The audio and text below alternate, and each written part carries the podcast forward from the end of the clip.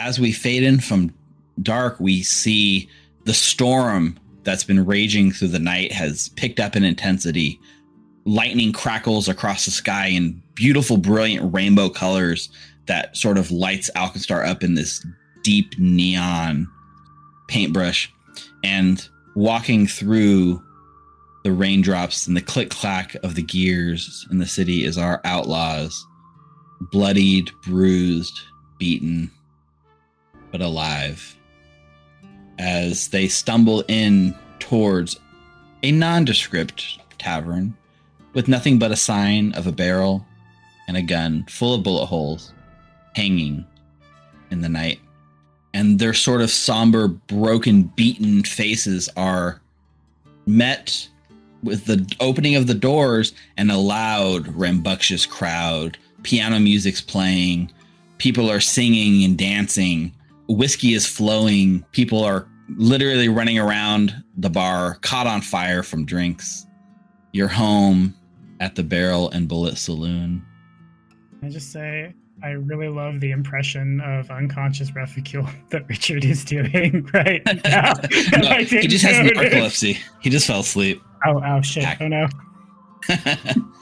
So I gotta refresh my memory. I think the only people that are conscious are Anita and Hal and Wybert, who's sort of carrying Saruk. The bar, you guys kind of stumble in. A couple of people give you looks. I think Urshap's one of the first one that comes over and sees you sort of like carrying Reficule. So Urshap will like kind of come over and try to help relieve some of the weight off of you and help you with Reficule and sort of be like, Urshap away. And I look to Anita. Oh, all right, Miss Mendoza. Where should I take him? To your workshop so you can fix him? I mean, no, upstairs where my dad is. He should be able to help him and I. All right. What about this? What about Saruk? Saruk as well. Yeah, so, you got to push your way sort of through the crowded tavern and bars. I think a couple of people, like, kind of stumble into your way and, like, look up, and that serious look on your face is enough to sort of part most of the crowd out of your way. And you're able to get towards the back where the staircase up to your rooms are. You catch a sort of like the one eyes that sort of sidelong glance as you're coming through with a mostly concerned look on their face is Phoebe, who watches you kind of come in looking really haggard. But she's currently tending to some business over at the bar, so she doesn't come over to you, but you can see her kind of give you like a one eyebrow raise sort of look and a half shrug, wondering what's going on. She nods as you give her the gesture. And you're able to drag Ruffy upstairs towards the room where you kind of have set your father up. And Saruk, yeah. Wybert's just sort of behind. I think if you push Urshap away from Ruffy, Urshap will go and try to help Wybert with Saruk, because Wybert's probably steaming quite a bit, sparks shooting out, carrying Saruk. And yeah, you're able to get sort of up into the room. And as you open your room to where, you know, you like last left your father, you see that like the room is completely dark, and right by the window, there's like a chair, and your father is just sitting there kind of idly staring out, watching the sort of like rainbow lightning fill the sky over Alkenstar. Kojak. Yes. He just kind of spins and looks. I need your help. It's Refi and Saruk. I can't do this myself. I could grab you supplies. You and I could work on it together. Grab my bag right there. It's like almost like watching him in this moment. It was a little weird. He was sitting here in the dark, staring out a window, like kind of, I don't want to say catatonic, but very much distant. And the minute you bring him Refi and you see this injured man, he immediately like sort of snaps right back into routine. And he's like immediately like you have been before, like you've assisted him many times on these sort of house calls. And he quickly like tells you to get the bag. You know, he asks you to hit the lights. And Kojak falls back into the father that you once were quite close with. And I think shortly after that, like Saruk also is kind of dragged in. Refi's laid out on the bed, doctor bag open. But there's no space for Refi here in this room. You can throw him on the floor or If there's no space, we can move him to his own room and then do it there. Actually, I lied. There's 2 beds per room here, so you could throw Ruffy on the other bed. Sorry, Saruk on the other bed. Yeah, and so, yeah, you know, he's basically, he's immediately, like, sort of rips off, like, Ruffy's shirt, like, down the middle, like, the buttons fly open. It's blood everywhere. His holster's still kind of there on his belt. So Kojak sort of, like, immediately, like, unbuckles the belt and the holster and throws it over the corner of the bed. And you see it hanging there covered in blood. And the pistol is just empty. It's just an empty holster sitting there on the end of the bed. And, you know, he's barking orders and immediately begins sort of, like, treating wounds on Reficule. So Hal, you're sort of sitting there watching this unfold. Anita, Kojak tending to Reficule and potentially Saruk in a minute. What is Hal doing watching this sort of unfold? Once they start to get busy, Hal's out of his league. He has no real idea. But I think he'll watch for a little while and see what they do to get everything stopped. The blood stop bleeding and, you know, put pressure on it so he can better learn or remember how to do the first aid action next time. And he's going to, once they get that done, he's going to quietly let himself out of the room and close the door behind him and prop himself up against the wall and watch what's going on down in the common room and make sure that the friends of his aren't disturbed. So yeah, Kojak is, you know, the main thing he has you do is he has you get some antitoxin out of his bag and sort of, if we can stem the poison, then it'll help stabilize them and bring them back to us. Remarking, you know, it's amazing. How are they not dead? This is beyond what a mortal should take. I don't know. They die hard, Kojak. They really do. Do you remember when we found this one? As he, like, is literally stitching up, like, open wounds in Ruffy's, like, chest. Mm-hmm. You actually missed it. He had a whole monologue and everything before he died. He stops for a second and kind of looks up. Switches over to, like, making sure, like, Saruk, who's looking pretty stabilized. And Kojak just stops for a moment, just seriously looks at you, Anita, and says, "Is everything safe, honey? I mean, what's going on with you lately?" Everything? Well, no, it's not safe. We're tasked by people that are more powerful than anyone else that I've ever met, and I feel that we're trapped into doing their bidding. And until they're satisfied with that, we'll be putting ourselves in these situations. I didn't kill anyone, though. Not today, not tonight. In fact, you might have helped save your friend. And he kind of looks over to, like, where you sort of had done, like, a treat wounds and saved. Was it... I think you did your treat wounds on the Rook, right? Both, yeah. Both. You did do stabilize both, yeah. So he sees signatures of what he taught you. You know, he sort of... gives you, like, kind of pulls you in for a hug as he sees you breaking down a little bit, gives you a nice hug and just whispers and says, "It's up to us to keep those we love safe." I'm really doing my best. I almost lost a lot just tonight, and I don't know how to handle it. So, well, I'm gonna help you fix them, and then I will fix Wybert after. Yeah. Sounds good. Like, you know, he just for a minute longer, he just doesn't say anything. He just gives you the hug that he's been wanting to give you for months that he hasn't been able to. Yeah, and Anita hugs back. And then she doesn't necessarily cry, but she just lays her head down more like it's a combination of relief and defeat. And as long as her dad is willing to help support her up, she'll let him. So she'll just, like, you know, put all her weight into that hug and let him support her for as long as he could. And then when he when she feels that he starts faltering, that's when, you know, like, she'll get back up and then continue on with the job. Yeah, I think it's probably that moment is sort of interrupted as Saruk in his sort of unconsciousness, like, coughs up, and you see a little bit of, like, foam sort of trickling out the side of his mouth, and you have to rush over to sort of siphon it out.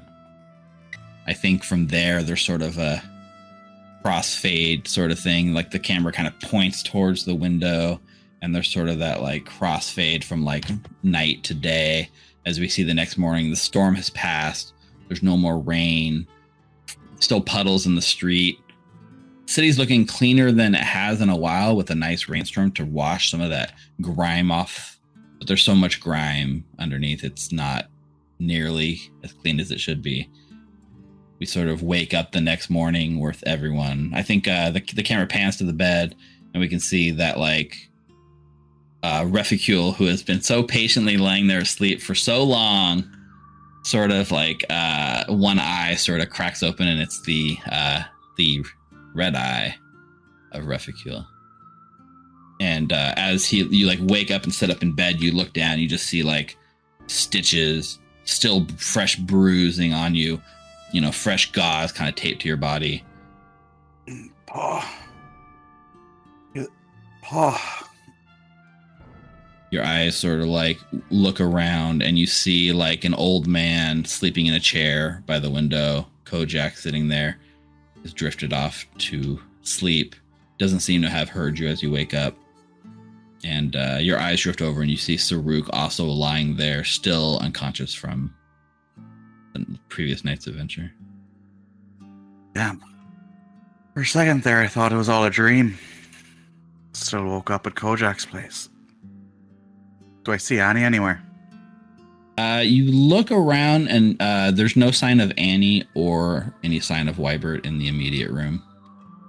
I think the thing is, you like kind of do a quick glance around.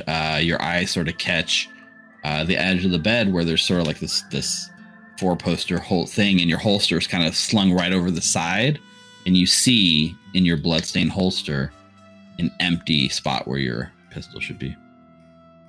Look at it for a moment, look over at Saruk, look down, see my bruised and stitched up body, new wounds, and plenty of old scars as well. Slashes, bullet holes, you name it. Pretty much underneath his shirt, Refi's just covered in scars. Oh, bloody hell. Thought I was dead. Husks, you dead? Not yet. Well, I can only be too lucky. Yeah, Saruk is, you know, as you say, Tusk, like immediately, like he's woken out of his slumber. And you see similar Saruk sort of sitting there, you know, shirtless with some gauze wounds and stitched up, like, you know, recovering from previous night's injuries as well. What happened? I will need to repair my armor. I will need to repair my shield. I don't remember much after the big snake. It was a blur. And then here we are. They must have made it out alive to bring us here, though, right? I presume. When last I remember, everyone we care about was still alive, and everyone we care about trying to find were still at large. Wasn't expecting the damn snake. Yeah. You can say that again. I mean, the little monkey goblin, I had no problem. You can shoot him. But that damn snake was bigger than you. And that's saying something. It really is. I wonder if maybe next time we should just talk less. Had the four of us, yeah. Just get up on the roof and fire down. I don't think the snake could get to us, and I hope they got the intel, and I hope we can get what we needed to from there. I feel like I may have put everyone in danger. I'm sorry. So you want us to shoot first and then talk later? Yeah. I think I'm having a terrible influence on you. I think the city is having a terrible influence. It has been months, and I have come thousands of miles, and I was not I didn't come here to die to some lowly criminal's pet reptile. More mistakes. Agreed. Oh, have you seen my gun anywhere? I presume it's glances around for where all of our collective shit we aren't wearing is. Well, there's your holster. There. Did you drop it? You know, assume I dropped everything when I, you know, died. Mm. Yeah, that's... Let's go find Anita. She'll know. Alright, question, am I wearing pants? Yes. Yeah, it's just the shirt. Yeah. So, I don't dress at all. Whatever I'm wearing. And, I search around the room. Everywhere. Toss the bed. Yeah. Yep. You're able to find your hat. You're able to find your eye patch. You're able to find, you know, stuff that had been presumably fallen off your body. But, you know, you start panicking after a few minutes when there's no sign of your dueling pistol anywhere. You find your sort of cache of other weapons that you've been storing in here. You know, the shotguns and the long rifles and things like that. But no dueling pistol. Well, the eye patch would actually be in the alley still where I left it. That's true. You discarded it completely, right? Mm-hmm. Okay. I leave the hat. Don't put anything on. I toss the guns. These are far too damn big. And I look over at Kojak. Think about waking him up for a moment, but the old man still does surprisingly good work. Yeah, I see why he is a repute in this part of the world. Second time he saved my life. Yeah. Here's hoping we don't have to find a third. I mean, they must have brought it with them, right? I mean, it should have been right near me. Yeah. I don't know. Maybe you fell on it or the snake fell on it and something broke and they needed to fix it. Who knows? I begins checking for potions. Shit, where am I? Oh, right. We used the wasps. That's true, we did use the wasps. You've been tending to these wasps for like the last 4 days. They served their purpose. They did. I need a drink. Do you need a drink? I need a fucking drink. Come on. Oh, God. Door opens. It's definitely earlier than Ruffy is used to waking up, and later than Saruk's is used to waking up, but then the door, you guys kind of open the door from your bedroom in, and you see sort of right outside in the hallway, very vigilantly on watch, like immediately like turns, and you see the brimmed hat kind of look up your way as Hal is sitting out there watching over your guys' room all night. Good to see you're alive, Hal. And in one piece. Yeah, look who's awake. How you feeling? Bad. How do we look? Like you just slept. Sleep of the dead. Well, you were literally almost dead, but... Surprisingly, I've been worse. I guess not surprisingly. Yeah, not surprisingly. At least I don't think I have any broken bones this time. I think... Oh, no. That rib's definitely cracked. Oh.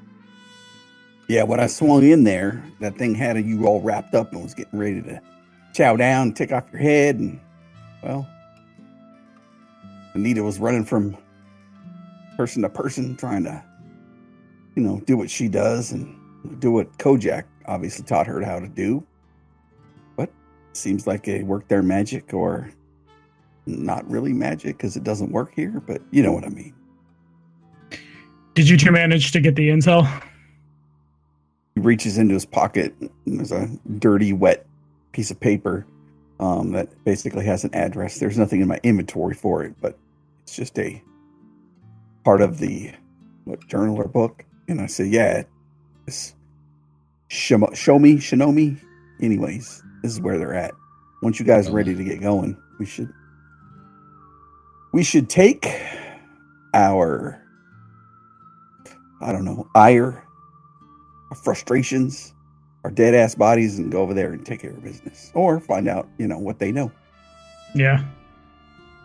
Well, it's good to know these snake bite scars won't be just for the good looks. Let me go fix my shit, and then I'll be ready.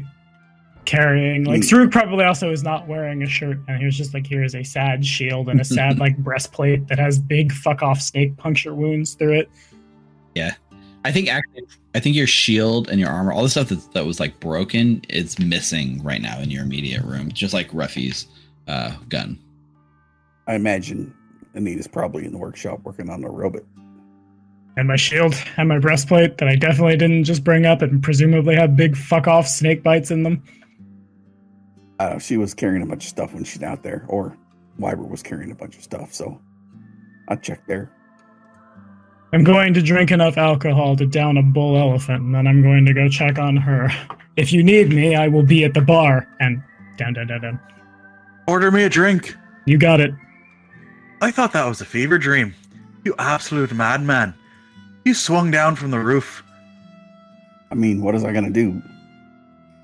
It's going to eat you, and it was going to eat Saruk, and then it was going to eat Miss Mendoza, and, well, hell, you know, I couldn't leave you there just laying on the ground. And you see Refi for the first time with a big smile, and you see two sets of big fangs in his teeth. I will reciprocate the big fang smile, and his snout elongates a little bit. Saruk leans back into the frame for a big tusk smile and release. I need fan art of this awkward like tusk smile between all the characters, like, you know, everyone smiling their tusk smile. Yeah. But we have a theme here.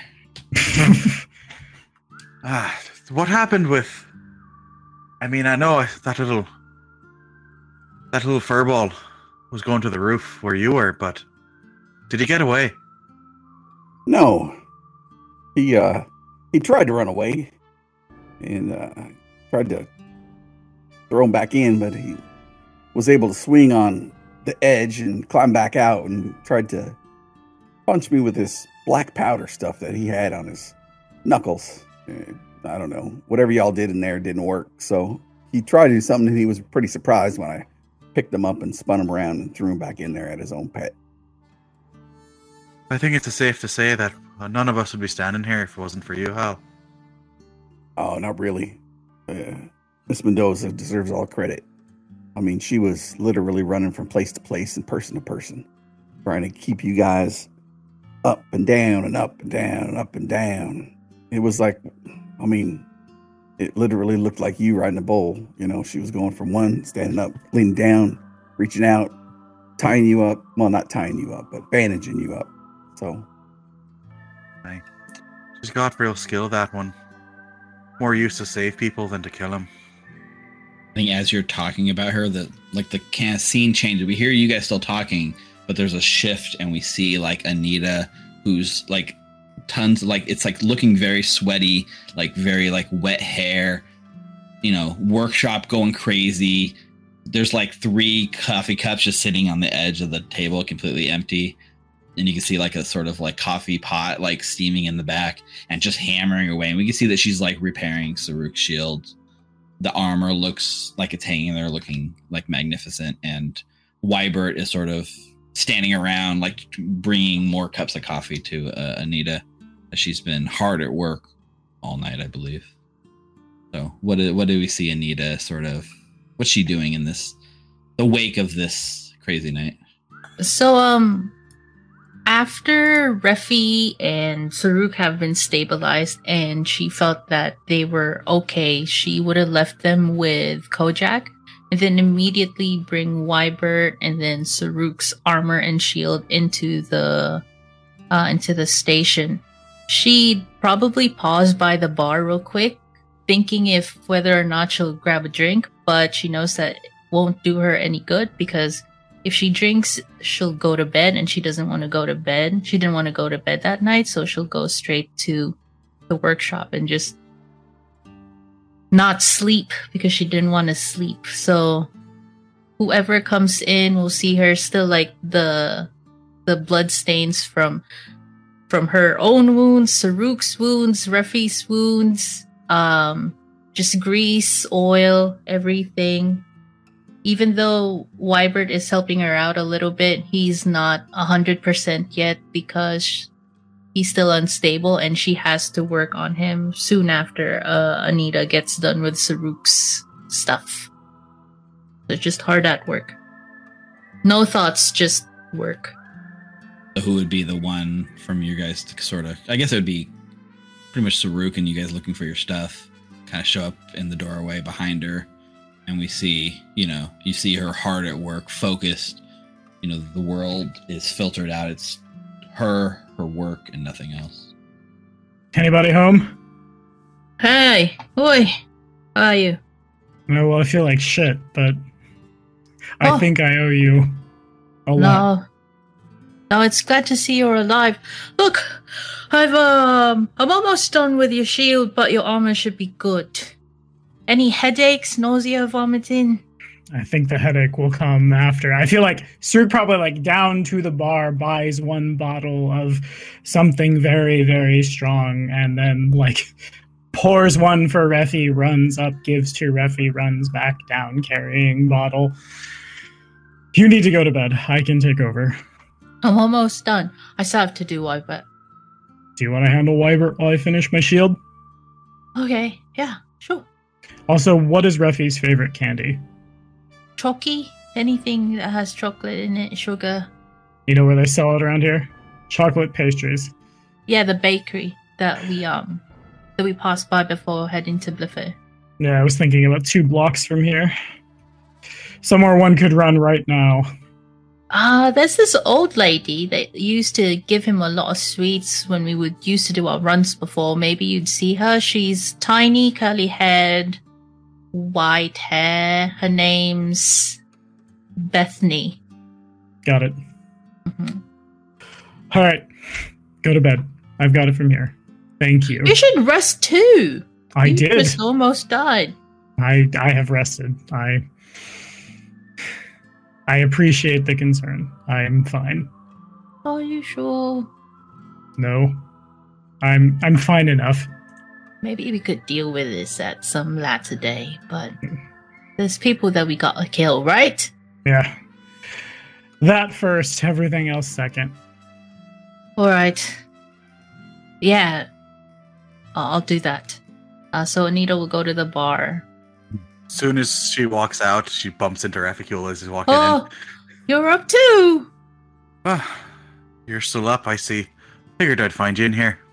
Haven't slept a wink, have you? Oh, still so much to do. That's the second time I owe my life to you and the old man. It always feels weird to me every time people say that, so I guess now I'm just going to say you're welcome. You look almost worse than I feel. You should get some sleep. That's what Saruk just said. Any nausea, vomiting, headaches? Blurry vision? Stomach diarrhea? No. No? Alright. You don't feel off balance, nothing? A few cracked ribs, probably.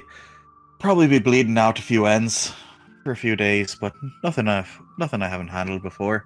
All right, well, don't overdo it because you'll bleed through the You and Saruk. When you see Saruk, tell him to not overdo it because the both of you will bleed through your bandages, and then that's just gonna fester infection. So don't do it, and make sure you hydrate. Right, I could use another drink. Water, Refi.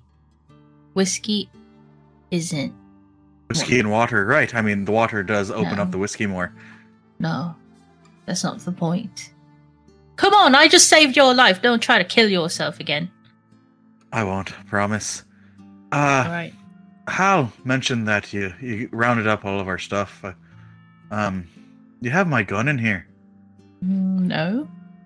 You didn't take it with you from the warehouse. No, I just remember after we taken down the snake, we took you guys back up. I think Wybert was carrying Saruk and Hal was carrying you. I'll ask Hal if he grabbed it. Then maybe he just put it somewhere. Yeah, maybe he has it. Also, be a little nice to her. You did just say that you killed his friend. I mean, I didn't know it was his friend. I didn't even know how then. I mean, I was literally set up and shot off a tower. That's true. But I offered if he wanted to duel. I mean, if he wants to kill me, he can try. It's fine. We can go at it. But You seemed to be okay. I thought that we're all right. I think as you say that, there's a flashback, a superimposed scene over your words with your unconscious body and Hal just like standing menacingly like over you, white knuckling like, you know, his Kopesh just like looking at you as though like he's welcome to try, and like he's standing over you like with the opportunity to do it. As then it cuts back to you. It's just that was happening as the image. I like that. I prefer not to facilitate a conversation that I feel needs to happen between you and him, so maybe just breach the subject. Again, didn't we just have that conversation last night? I mean, I told him. Yeah, but there wasn't really a lot to process. If, like, let's say you heard from someone that they killed someone you cared about, and then the next, not even 10 minutes in, a snake tries to, like, kill you. I don't think that's enough time to really process anything that huge. Especially if you've been I mean, if it was a duel, I'd understand, you know. I think that not everyone is. Maybe I think that his approach to life isn't by shooting first. Maybe he needs time to process things. So he'd want to duel later. That's not what I said. But you could ask him. It's a little bit confusing. There's like a whistle noise. You hear like a slight whistle, and then you both kind of turn and look across the workshop, and standing in the doorway of the bar is like Urshap, who is kind of like rubbing their eyes and like doing like the finger in the mouth whistle thing, which is pretty impressive for a cat, I think. Like kind of like looks past you, Anita, at Ruffy, and just is like, "We got training this morning." Right. Annie, can you help tighten this a bit? I feel like the rib might have slipped a bit. Oh, yep, there it goes. Right. I'll ask Hal about the gun. Maybe alone. I think he wasn't going to fight you because Saruk, Wybert, and I were there. I mean, he's upstairs. I'll go ask him now. And I give Urshap like 1 minute. Yep. You can see Urshap has gone, after whistling at you, has gone back towards the bar, and has sort of started stacking boxes or something behind the bar. But you can go talk to... I'll stop by the bar first and say, just be 1 minute. And then I'll order 2 whiskeys. Okay, yeah. Sorry, 3. I'll order 3 whiskeys. Send 1 to Saruk and bring 2 up with me. Faucetier is up early and will tend to that order and make sure the deliveries get done. They'll do that for you. So 1 to Tusks, bringing 2 up with me. Staying hydrated, as I yell back to Annie. That's not it though. And I walk up the stairs gingerly. Oh, training's gonna suck. Oh, God. All right. Whiskers. Oh, come on in here. Me open the door for you. Here you go, Hal. Right, didn't get one for yourself? I got one right here. Oh, I'm just kidding. And he offers him one of them old hand-rolled cigarettes. Here you go. Ruffy puts it behind his ear. Got to train with Urshap in a moment, but just wanted to bring you a drink. And do you want to kill me or anything? No. Why would I? Take you out of here or out of there, out of that warehouse under duress, and pull that snake off you? Why would I do that if I wanted to kill you? I'm not sure. People say that, you know, because of what I told you last night, that there might be like hard feelings or anything. So, I thought that I'd explain myself pretty well, and offered if you ever feel like you want to get square, that's all right with me. But no hard feelings, right? No. I mean, if I wanted to kill you, I could have just killed you last night when everybody was busy and either had their eyes closed laying on the ground, or I could have just let the snake do it and said, oh, snake got him. Sorry. That's fair, right? That, would have been quite a clever way to go. Cheers. Oh, by the way, and he reaches into his poncho and he pulls out a Coke pistol and says, this thing doesn't work for shit. You use this stuff better than me, so you need... Nah, it didn't do anything to that monkey goblin, so I trust my sword a little bit better. Ah. This ain't don't work for me. I mean, what if you need to hit something from far away? I'll run up there, or swing on a rope. Before last night, I would have laughed at that, but fair point. Remind me to pick up another rope, because that other one's still back there. That's mighty kind of you, Hal. Definitely will make sure it's put to good use. Speaking of which, Annie, had gathered up a bunch of our stuff, but she said she didn't find the pistol that I carry with me. You didn't happen to grab it last night, did you? I mean, after we took down the snake, it was like that doorman ran off, and I couldn't imagine they were going to bring back the marshals. We barely got out of there in time. We couldn't pick you up. Maybe the snake had it, or ate it, or was under its body. I mean, that thing was big, bigger than Saruk. Right, that's saying something. Yeah. So, and he's like, "Yeah, I'll have Wybert grab Saruk. You grab him. Let's get out of here." And we left. Probably still there then. Probably. So are the marshals. Well, I imagine they'd be there. We know. I mean, it wouldn't hurt if I took a look, right? Nope. I don't think so. Thanks, Hal. I really appreciate this. You're a good friend. Oh, by the way, do you know what this means? And then I show him a piece of paper, or at least read it to him, where it talks about the address. You know where this place is? Who might live there? Hollow Manor Estates, Hillside Apartment, I-1, 11. It's weird that it's written that way, but I think it's I-1. Does it have the name on it? Address. Yeah, I don't think it had a name on the packing slip directly, no. But it was attached to a crate of bottled lightning, like and other alchemical stuff. Do I know the address? You can give me a Alkastar lore or Underworld lore. Do I get any circumstance bonus from being a little urchin in Hellside? I think, given your past and what I know of Refi, I would say take a +2 circumstance bonus, sure. Gotta finagle every advantage we can. I mean, it makes sense. You can justify it as part of your... That's an 11. Yeah. Nope.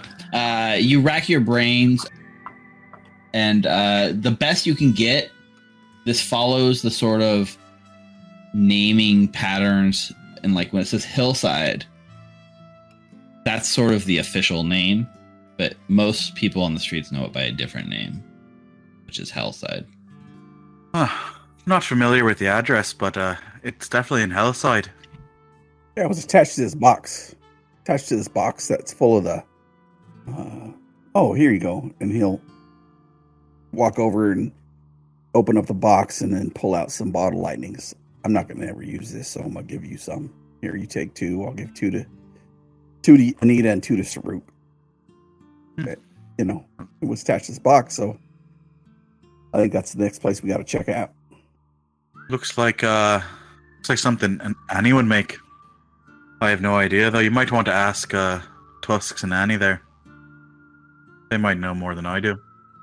Let's go ask them. See where we're at. Maybe I can... I mean, you feel up to... You go on ahead. You go on ahead and talk to them. I'll be there in a minute. All right, then. Get out of my room. Don't stab me in the back now. And as I laugh and turn around and walk out. How much does Hal actually think about doing it?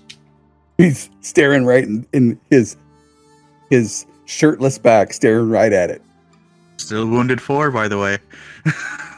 Technically, you're good because you were treat wounded by Kojak, and then you also had full hit points and rested. So technically, all your wounded conditions are good. All right. You can stay wounded 4 if you choose to for roleplay reasons. I mean, just because we had the wounds still there for another day. But I'm going to try to quietly exit the bullet barrel and make my way to the warehouse. Okay. See if and try to case the place to see if there's anyone there. Yeah. Give me a stealth check, and we'll see how well you're able to sneak out without anyone noticing. The Refuge will roll the stealth, and then the rest of you will just compare it. It'll be against your perception DCs to see if. I think Anita in the workshop. No, where did it? Is Anita still in the workshop? She came in, right? That's a natural 20 for a 29. So you very easily are able to slip out without anyone, including Urshap, who's like sitting there waiting for you for your daily training. You slip out without seeing at all, and you're off into the streets back at the warehouse. So you slip out, and Saruk is coming back in. He doesn't see you, obviously, but under his arm is a big fuck-off box of chocolate, like golds of chocolate. That's awesome. And you slip past Saruk and back towards the warehouse, and you can see, at the Widget Works warehouse, there's no signs of shield marshals, no sign of the law. You know, the front door is sort of bolted shut. That thick iron door, like before, is sealed again. Kind of generally from the outside, it looks as quiet as maybe it did the night before, with just a few people kind of trickling through and some clockwork vehicles kind of driving down the street in the area. You find yourself looking across the street. Give me a perception check. Oh, that should have been secret. My bad. That's fine. I didn't say secret. That's okay. Yeah. So with a 10, you're looking. You're looking for signs of your pistol. You're looking for signs of anything that's off. It all looks clear. It looks quiet. No sign of the punks. No sign of the law. No sign of your pistol, at least outside. So then the door is shut. It won't open. The door is shut. You can try to open it. It's definitely shut. I'll see if it's locked. Yeah. All right. You go to the door and you try it. And it is definitely locked. And you hear a shuffling.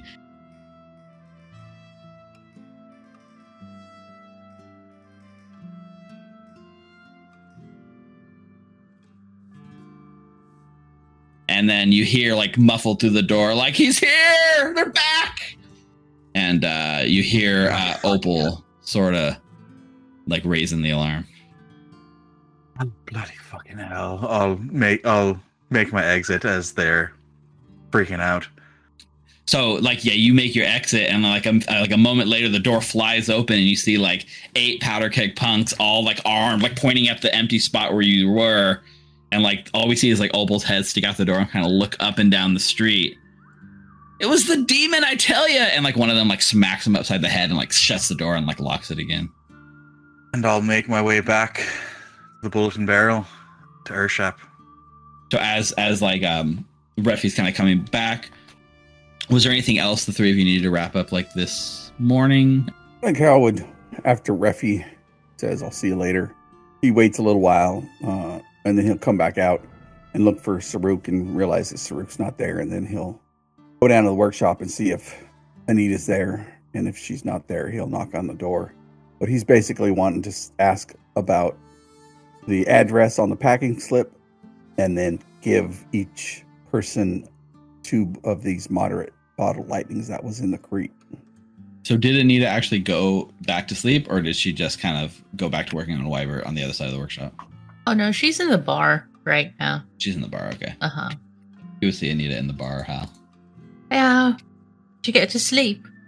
Yeah, as much as you can. I mean, you guys were in and out last night, getting some new towels and things like that. So, kind of feeling pretty good, though. Well, hell of a lot better than them two.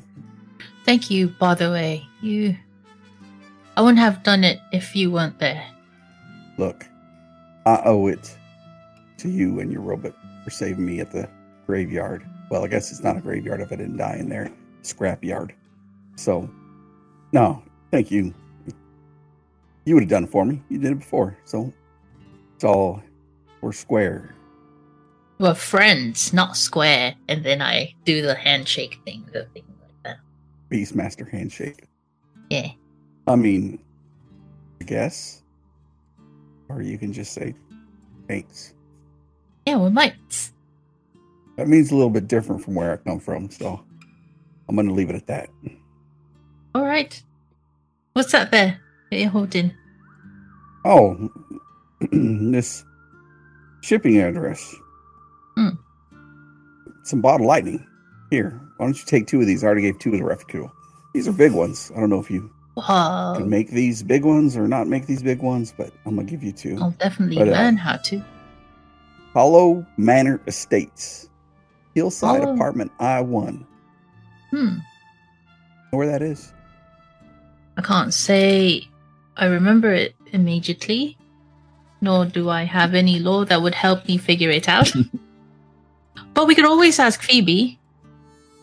They're making the same kind of stuff you're making and supplying them punks with it. So maybe somebody you know or heard about in the college, maybe they... Well, we know about Shoma. Maybe it's Shoma's place. I think so. I have a gut feeling that after yesterday, after everything we found out, it all leads to him. So, you ready to go? Not yet. I think I have to maybe sleep. I haven't slept yet. Oh, all right, me either. Okay, well, I'm gonna go see where Saruk's at and give him the rest of this bottle lightning. And Hal will kind of awkwardly lean in for a handshake hug, like, in there. Like, yeah, fist bump. Okay. All right. Saruk walking around the bar with a giant crate of chocolate looking for Reficule. It's just like a broken Skyrim NPC that can't find the I've got something for you. Your eyes only. I was going to say that the fucking childish Gambino walks in, pizza, fire everywhere.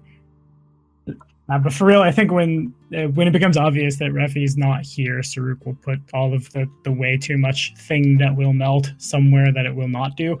And then, like, back where training is, but, like, this time Saruk is doing it in, like, full armor with rocks on his back and, like, trying to up the resistance as much as possible, just, like, sweating it out in the sun. Speaking of... What did you guys ever do with the cold storage device from the freezer? We sold it for money. Oh, okay.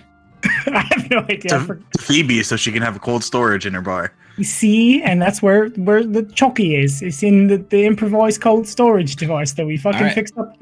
How much money do we get, though? For that thing? Yeah. Let's see. You still have it on your sheet, or did you actually get rid of it? I don't think I ever had it on my sheet. Once it was like, put this in wasp, no do hurdy, but do hurdy to bad guy later. My brain forgot it existed. Got it. When we had a wasp bomb, that kind of took priority in our minds. Miss wasp bomb.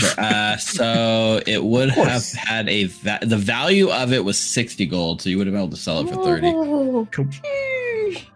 Yeah, not too bad. I've never heard someone use sheesh outside of TikTok. This is wild. And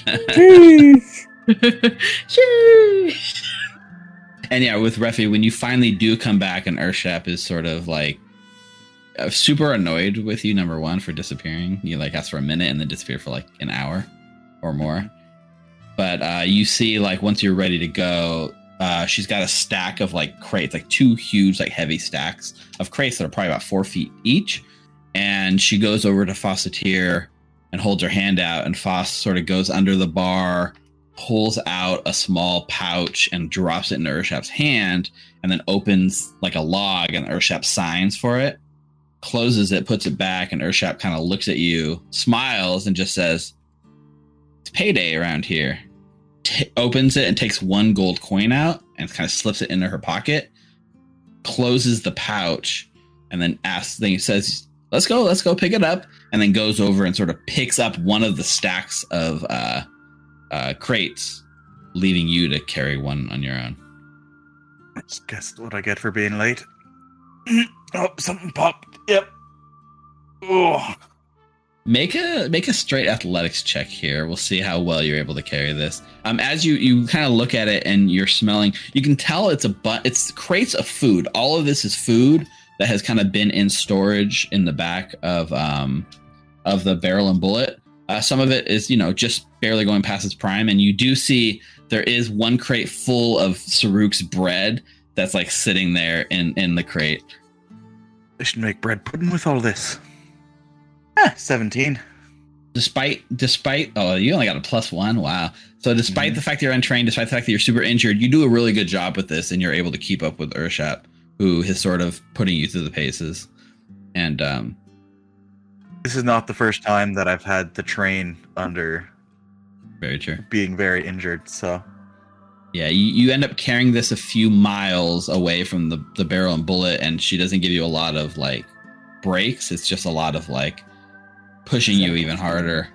Eventually you show up, and there's like a small nondescript orphanage just off the beaten path, and she kind of like gives you a little nod. She says, "This way," and she kind of carries her stack of crates right up the front of the orphanage, and sort of you see like a little child like opens the front door and says, "Urshi!" and like there's a roar of applause as she carries the crates into the orphanage. And like the kid that's smiling and laughing kind of looks at you and sees your full, not so subtle demonic self. Immediately sort of goes and like closes the door and runs inside. I just frown and glare at the kid. Do I recognize this orphanage? I don't think like you don't. It's not a specific orphanage you recognize, but it's very reminiscent of an orphanage that you might be aware of. What are we doing here? I told you, it's payday. And you watch like she sort of takes the satchel of coins that she was given by Foss and kind of goes over to the like head mistress and just hands over the full satchel of coins. Right, but what are we doing with all this, with these little brats? I allow Foss to pay me half in food, and she motions at the stacks of like food, and half in coin. I don't need much for myself. Just a little bit of room and a place to crash, and I'm good. And then the headmistress is just like, this is her. Like, she's our prize student, pupil, graduate, orphan. This is where she came. She was raised here. Come on, are you embarrassed of us? And Urshap just kind of like looks down at her feet and sort of kicks the ground a little bit. He's like, we got work. We can't stick around today. I'm sorry. And the kids are like, oh man. And she kind of gives you like a sort of head nod and says it's time to go. As we're walking out, I'm walking out behind her. And if I see a little orphan kid, I stick my tongue at him. Yeah, one of them does the two horn thing, goes back at you. Like runs and hides. And yeah, so during that like walk back, she's just kind of like, it's always good to give back where you came from. Even if... I suppose. Do you not agree? Let's just say I had a bit different experience with little brats like that. It's not all rainbows and sunshine. But if I can make it a little better for them, unlike it was for me, it's all worth it. I guess. But, what happens when there's no one else looking out for them anymore and they're on their own? Out in the streets in Alkenstar. What do they do then? Whatever they have to, I guess. That's what it always comes down to, isn't it? We gotta give them that chance. All that matters is the chance. Oh, chances. What chance do any of us have here in this godforsaken city? I'm not so sure about you, Refi. What happened last night, anyways? We went to a ball. Can't you tell? It looked like you fought a bull. Rode a bull. Didn't fight one. Yeah, technically I surfed it, but that's besides the point. No, well, we got in a little bit over our horns. Well, we're still here the next day. And the people who are trying to kill us aren't. So, end of the day, I call that a win. She kind of looks down and notices that you're carrying an empty holster. Right. Not carrying today? It appears that my pistol may have been a casualty. The only casualty, on our side at least, of last night's affair. She nods and she kind of stops you guys in this sort of kind of park overlooking. There's like a small like park overlooking, not too far from like where Alcon Falls is, and she kind of stops and looks over there, and you watch as she kind of goes to her side. She pulls out her pistol, kind of looks at you, and then kind of grabs it by the barrel and kind of hands it hilt first to you, and says, "You're welcome to borrow mine if you need it." And you can see it's got like very nice sort of mahogany wood with a nice silver inlay right where the butt of the handle would be. What's the price? She in one motion, she sort of brings it up and like smacks you upside the head with it and like twirls it on her finger and hands it right back in front of you and just says, "You have to take it first." And I'll try to take it. Yeah, and so there's this sort of like dance back and forth as you're trying to take it from her, and she's just countering all your moves. And you can see she's sort of imparting this lesson with you. Sort of some of the moves she's doing are kind of teaching you some new things and how to like incorporate your weapons into your martial arts. And like at one point, you get the gun from her and smile, and then she in one smooth motion like opens the barrel and all the bullet falls out, and then she knocks it up in the air and like catches it again and smiles. And then you watch as she does this really awesome sort of smooth motion where she makes a strike at you, and at the same time is sort of with her other hand dropping a bullet into the gun, so it's like a reloading strike in one maneuver. Spins it around and offers you the butt again, and tries teaching you the basics of that move. So yeah, I imagine we'll practice that for a while. At the end, sweated, probably bleeding out from a lot of my bandages. Half thinking about the earful I'm gonna get from Annie when we get back. "You're the second person to give me a pistol. I got the first from my father. It was the only thing, other than a beating, he ever gave me." "Well, Reficule, I'm not looking at this like I'm giving you a pistol. I'm giving you a chance." And offers the pistol to you. A chance out. If you play your cards right. Refi doesn't say anything. He just stares down at the pistol. And then holsters it. And the last shot is like just you two sitting sweaty, bloodied on the park. The ball sort of in the distance, sort of falling over the edge. I think that's probably going to like sort of fast forward past this day. And I know there's one more thing that I'm going to do before we go to break. So the that sort of like scene sort of the crossfades and ends. A scene that sort of appears, right? It's dark. It's obviously late. Out the windows, we can see a silhouette of someone standing in the window. Rain is falling kind of gently outside. You see a woman, a little light turns on in the kitchen, and there's a woman that we haven't seen before. She's got long black hair, nice looking mahogany skin glistening in the light, tattoos most every square inch of this body, just nice tattoos that sort of almost have a faint glow to them even in the dark. We can see that she's wearing what appears to be like a pretty fancy looking corset, her face caked in beautiful makeup, but running from the rain, running down. Obviously well kept, but a little exhausted looking. And she's sitting in the kitchen and she's got a glass out, and she takes the lid off and she's pouring herself a drink. Takes a deep breath, kind of looks around the room, deep, thoughtful, introspective. Goes to take a drink and sort of stops because we hear a sort of strange rustling noise off the screen. And she sort of stops and turns and looks directly at the camera where the noise is coming from. Cautiously sets the glass down and makes her way right towards the camera. We see, as she kind of peers, there's a long sort of hallway with a front door at the end of the hallway. The door itself is sitting sort of ajar.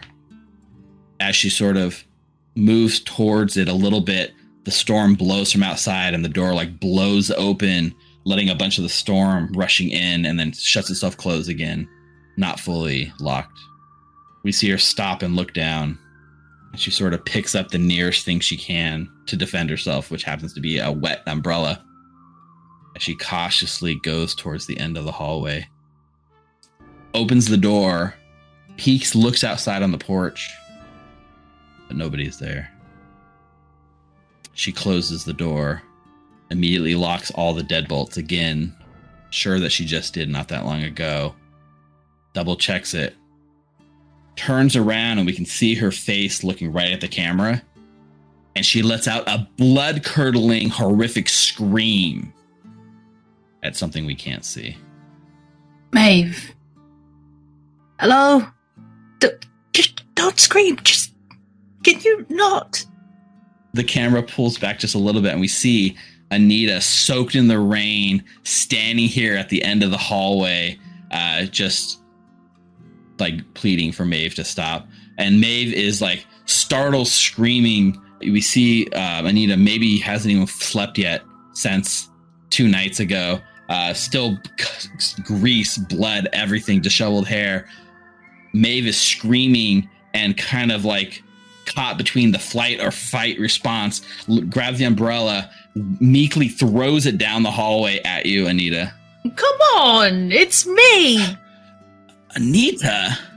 Yes, hello. What are you doing here in my house? I don't know. I was at the bar and I had a drink and I just started walking out and led me here. Hello? How do you even know where the hell I live? She kind of like walks down, and like as she kind of comes to you, you almost look like there's a moment where she might reach in for a hug, but instead her hands just go out and like push you out of her way as she kind of stumbles back towards the kitchen for her drink that's waiting for her. Have you had dinner yet? I asked around. I went by the bakery and I talked to that little fellow that you used to work with. Did you get a note from him, perchance? I did. Did you read it? I didn't. I guess that's all right. Anita, I mean, I'm on this precipice of something big here. I can't... I know. Have a seat. And she sort of pulls out a chair and goes and gets a glass and pours you a drink. I didn't read it because... And she sort of trails off for a minute. What? Just tell me what... Dinner, it's... Do you know what time it is? I just got off work. Yeah, but you don't usually eat at work, so that's why I was thinking that maybe if I got you at the right time, I could share a meal with you. She kind of looks kind of around past you, through you. Did you not even bring anything? I did. I have a soggy sandwich that I pull out of my pocket. Oh my God. What is on this sandwich? I have to know. It's what's his name? I forgot. Positos said that it's bologna. I don't know where he got it from, though. There's a little bit of ketchup. I took off the pickles. I know you're allergic to it. I miss you. It's an odd thing to say for somebody that just went to jail for murder. Tell me, did you do it? Did he deserve it? It was either him or us. Then you made the right choice. And she kind of reaches out and brushes some of the wet hair that's like slopped across your face back a little bit. Yeah. And then her hair comes back and it's got grease in it. It could be either Refi's blood, my blood, or Saruk's blood. Let me change into something a little more comfortable and we'll have a meal. And she sort of like you watch as she turns around, you can see her corset is like laced up really tight across the back. And she kind of spins around and pulls her hair out of the way so you can like untie her. Yeah, and she's done this before a couple times already. So like Anita would just go up to there casually, steal a glance, and then look away while she loosens the corset. And then when it falls off, she'll turn around and then let her do her thing. And then she kind of goes off to the bedroom and just kind of pulls like a nice comfy oversized t-shirt from her bakery and throws it on, and it still has like bakery stains on it from all the work that she does. And it's like oversized, so it goes almost down to her knees. And she comes out looking nice and comfortable, pulls a chair up next to yours, and picks up half of this soggy bologna no-pickle sandwich. So what's this leaving that I'm hearing from Refi? You're leaving? I mean, not forever. But I finally got my shot out of this place. I thought we were going to do that together. Well, you went away. Left me all alone. I was thrown into jail. Could we redefine that? I didn't leave you. I wouldn't leave you. I was forced out. I waited for you and you didn't show. To me, that's leaving. I feel that, you know what? I feel that if I showed up, they could have used you against me too, the same way they used Kojak against my friends and I. And I don't... Well, that's what I am to you, an old man incapable of taking care of herself? No. You think so little of me. No, you're someone I care deeply about, that I would rather not have anything happen to. If I were to choose to be on the receiving end of your wrath, or be on the side of having to make sure you're alive, I'd rather be you mad at me than lose you. Mad at you? It hurt, alright? I know. Is that what you want to hear? No. That's not what I want to hear. I'm here not to point fingers. I'm not here for anything, really. I just want to see you. I always wish that I could go back to before the whole jail thing. Because there's so much I would have done. There's so much that I should have done. But I didn't. I also don't think that at the moment I could. I just wanted to see you. Because you always make me feel safe. Her eyes sort of trail past you towards like a suitcase and a pile of bags that she has kind of near the front door. And you know I'm leaving tomorrow. I know, I'm not going to stop you. Couldn't even if you wanted to. I know. Where will you be going? Come with me. I got this great gig lined up. New opportunity. This gambling boat. The Gearsmoke. New ship. It's amazing, Anita. It's like a floating hotel, bigger than anything we have here in Alkenstar. I'll be finally able to see you for who you are. Not in the dark dinginess of that, that whorehouse that you never whored in, you just danced in. They're giving me an opportunity here as an attendant on the ship. Hopefully I can keep my morality intact, and she smiles and takes a drink. Of course you would. If there's anyone in the world that could make themselves go up higher, it would be you. I mean, you could come with me. It'd be fun. Maybe we can get you a job on the ship. Maybe we can get someone to dance for you. I only want you to dance with... Oh, Anita, I always tell you, you can't afford me. Hey, maybe after all of this is done, I could. I'm gonna miss you. But no, I can't. If I leave now, I feel that a lot of people will die. And I have a thing or two against Mugland that I really want to work out. If I go with you now, that's all I'm going to think about. Well, you left me once. I guess it's my turn to leave you. I'll see you again, though. I'll find you. I know that sounds so bad. Well, Anita, we got to talk about this, because this breaking into my house in the middle of the night and scaring the bejesus out of me is not the way to go. Well, even I was with these delicious sandwiches. I was at your bakery, and I knew it was your shift. And I went there twice, and every time I went, you weren't there. And then when Refi went, the boy said that you were on your break or something, or you just left, so you were there when I visited. So you were avoiding me. Maybe a little. How about this? How about tonight? Let's have this bologna sandwich. I'm not going to do anything untoward. I really just... I just really miss your company. And since you're leaving tomorrow...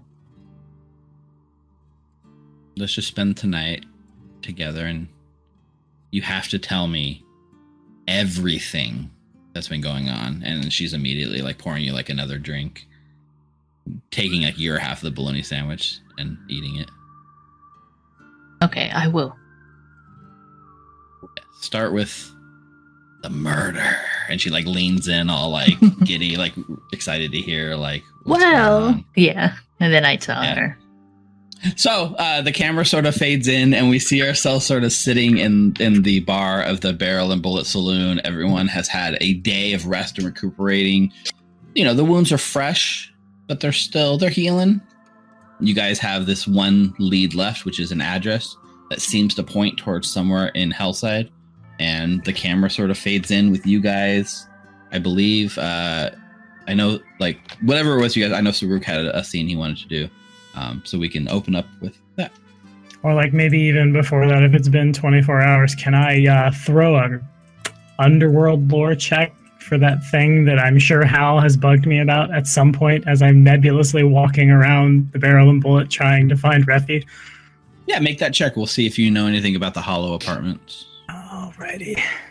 Because there's like two things. One is like, first of all, you guys are making these checks to see if you already know it. And if you guys don't come up with knowing it, you can always go gather information and try to make rolls to find where it is, right? So we'll see if you guys know where it is, and then we'll see if you guys can find where it is if you don't know where it is. So I think what I might do hearing that, because I forget I have this, because I have this here. I think as we've been out and about doing stuff, I'd like to pick the brains of people. If you're like, hey, where is this place? Can I roll society about it? Yeah, use the gather information check for society. And I'm going to make this my lead and casually throw a +12 at it. Ooh! Let's go. As if he needed it. So good at Pathfinder.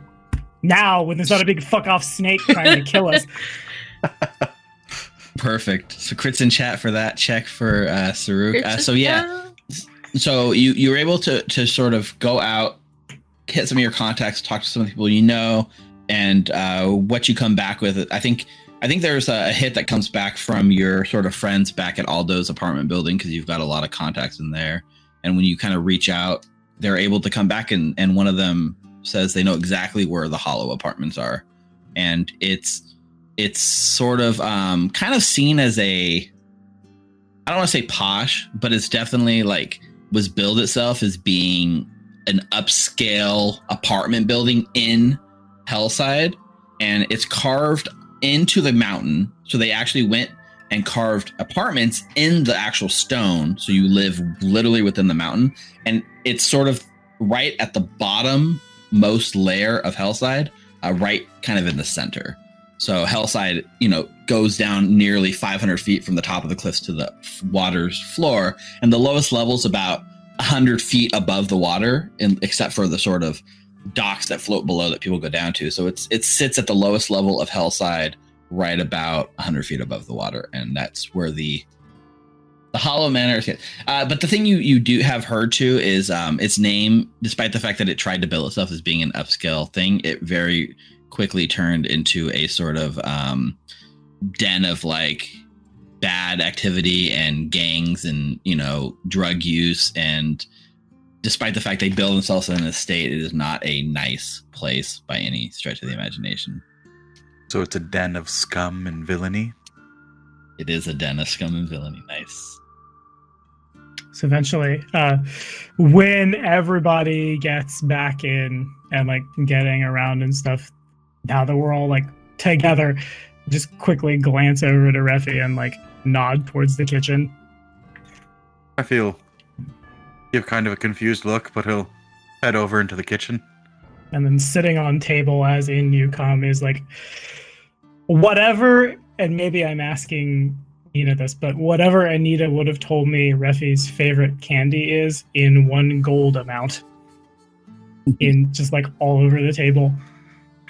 This is for you. This is an apology. This is a thank you. This is a conversation I don't think I can have with Beastwood because he keeps too much to himself and Anita has enough going on in that head of hers. But I think I misjudged you. Thank you for being there when the chips were down. Can we be friends? Are these chalkies? Ah, I asked Anita. And then I went to, I don't remember her name, some old, short, everyone is short relative to me, frazzly, white-haired woman. Ah, little Bethany, that dear old lady. Right, that was definitely it. How's she doing? Still alive. Somehow. Not on her second death quite like we are, but... Right. Toss, this is... I mean... Saruk, I appreciate this. It's for me being unnecessarily over the top and rude to you. You go to your gun a little too quickly, which, by the way, did you... That's not the same gun. I see. No, couldn't find it, but Urshap lent me one for the time being. So I think that's... looks pretty nice, and I mean, it doesn't have quite all the bloodstones that the other one had. Yeah, that's... Yeah, that is a way to put it. But, listen, Saruk, don't be too hard on yourself. You didn't misjudge me. I'm an asshole, for sure. But, if we're friends, I'm your asshole. An asshole would have cut and run at any point between, let me recount, big fuck off snake, I distinctly remember a rust monster crawling out of a drainage ditch, essentially, to try to kill us. I've realized I've been here for months and months, and I have traveled thousands of miles from my home to your home, and I have seen wonders the likes of which they do not have in Madakali. And I believe that I have done good where I could, but I have been very focused on something. And I think I've lost a lot along the way, and I'd rather not stare down that forever, you know? I think if we make enough of a mess, everyone we're looking for will reveal themselves, and I'll deal with it then. That I understand more. And like I said, I think I was only half joking when I said I might have had a bad influence on you. The city will do that to you. Look, you say I wasn't an asshole because I didn't cut and run. But that's not me.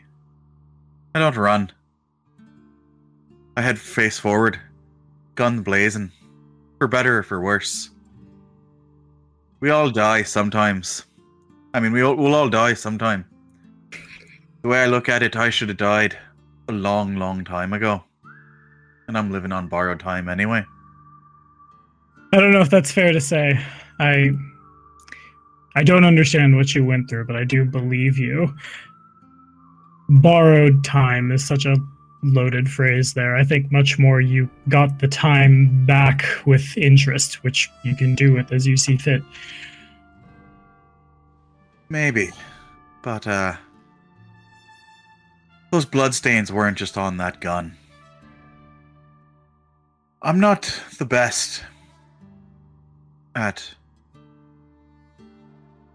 deciding or, I guess, figuring out what the right thing to do is. I'm not sure I'll ever know what the right thing to do is. I know when to pull I know the best place to aim, the best time to pull the trigger. Maybe you and Annie, even Whiskers, maybe you can help me out with the when.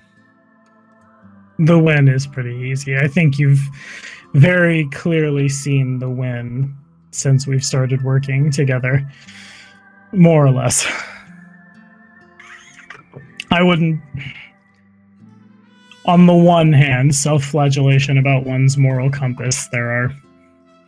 Ask the various faithful of this world and they'll tell you a million different things. On the other, I understand the circumstances that have put you to that, and there may be blood in a lot of places other than a gun missing in action, I guess, but it does wash off. Maybe. But in the meantime, I'm glad we're at least shooting at the same target for now. Yeah. Do you want any of these? They're pretty good. Yeah, you know what? Why not? Takes donut. Mm-hmm. Just double fist and chocolate. Grabs all of the things, eats all of the things. Like chocolate, whiskey. Chocolate, whiskey. Health. I mean, I imagine these chalkies are like usually sold in like copper prices. So like the fact that you're able to buy like a gold's worth is probably quite a bit. You don't see it, but the stand that she sells from is parked out back, and I just bought it. And we pulled everything into the kitchen. One of each, please. Raphael just stuffed his face till he's almost sick. Yeah, and I think eventually you guys would make your way back out to like the dining room, face covered in chocolate, where, you know, Anita has stumbled in off the street, looking a little more well-rested than she had the day previously. Likewise, when we get back together, Saruk has, where the Jaguar, which I imagine is very fucked after being shot at and bitten and stuff, rather than repaint it, there's been a steel boss has been like slapped onto the shield. Y'all also notice the multi-pistol is gone. The Giselle is a little more like, I don't know where one wears a big fuck-off rifle to be accessible, but there, and the magic what floats around, what was around the mace now onto the Giselle. Just looks like a big revolver on Serena. Yeah, just the biggest. Yeah, I got really attached to that thing. I bought it from a privateer when I was coming up here, but I think I need to be a little more patient, and then I think this will be more effective. And when I want to bludgeon someone, clang, clang, clang's the boss. And when I want to stab someone, flicks tusks. What is it that Maeve always said, Annie, when you and her go shopping? How did it reply here? New weapons, new us, right? Yes. You don't know the half, Reficule. With that, there's Saruk pulls. People are gonna fucking jump probably if I do this in the middle of the bar. But the backpack has changed slightly, and there's like this string running down the side of one of Saruk's pauldrons, and he pulls it, and out from it springs, much like what off-brand predator, whose name I don't remember, was carrying when we fought him in the last fight. This big ballista comes like over top. Got a cannon backpack. Have a bag of holding? No, I have a backpack ballista. Oh, whoa! It's Boba Fett. Mm-hmm. Oh, okay. Did you just get in, Annie? Hmm. Did you just get in? Yeah. Hmm. Chalky. I went to see Maeve. No. You did you? Yeah, she's leaving today. Couldn't talk her out of it, then. There's no talking to that woman. She scares me a bit. That's really what I like about her. No, she says hi. I told her everything. I hope it doesn't bite me in the ass. Couldn't be worse than a snake. I mean, I don't think we were bit on the ass, but fair. Mm-hmm. Incidentally, while I was out, I talked to folks back at Aldo's about that address. I can get us there. It's Hellside, I don't know the long and short of it, but it sounded like someone tried to build upscale apartments down here, and that went to the lowest level of hell very quickly. Pun not intended. I understand it's not a nice place, and that's probably saying something for Hellside. Hmm. Oh, it's near that casino that we went to before when we all first met. Yeah. Yeah, built into the side of the cliff. Alright, well, before we head out, is it alright if I just do a quick, like, accounting of everyone's elixirs? Does everyone have, like, an elixir alive? I got these, and I pull out bottle lightnings. That's not one, Refi. Hal, do you have one? Nope. Okay, Saruk, do you have one? I do. Saruk clings his one lesser alchemist fire, two moderate bottle lightnings, one lesser bottle lightning, and three lesser elixirs of life. Yeah. All right. I'll give you one anyway. So here's for you, Refi. Here's for you, Hal. Here's for you, Saruk. Thank you. What goes into these things? I'm sorry, what? What? How do you make these? Like, what goes into these things? That's a great question. Initially, what I did was I reverse engineered the very first elixir that I came into and then replaced the magical essences of some of it with the chemicals that are available in the shop. And so there's cayenne in there and ginger, some red pepper flakes. It's really great for the immune system. Can you add some of these to make it taste a little better? What's that? Yeah, sure. What's that? I'll give her a bunch of lizard tails. Oh, for you? Sure. Here. Yeah, right. Let me mix it up a little bit. Hey, speaking of, what became of that snake? I guess in the getting our half-dying bodies out of there, maybe there were other extenuating circumstances. Yeah, never mind. I answered my own question. We had to go. That would have been... I do. Not quite a lizard, but it would have been failing. We gonna head out to the hillside today? Yeah, I'm ready.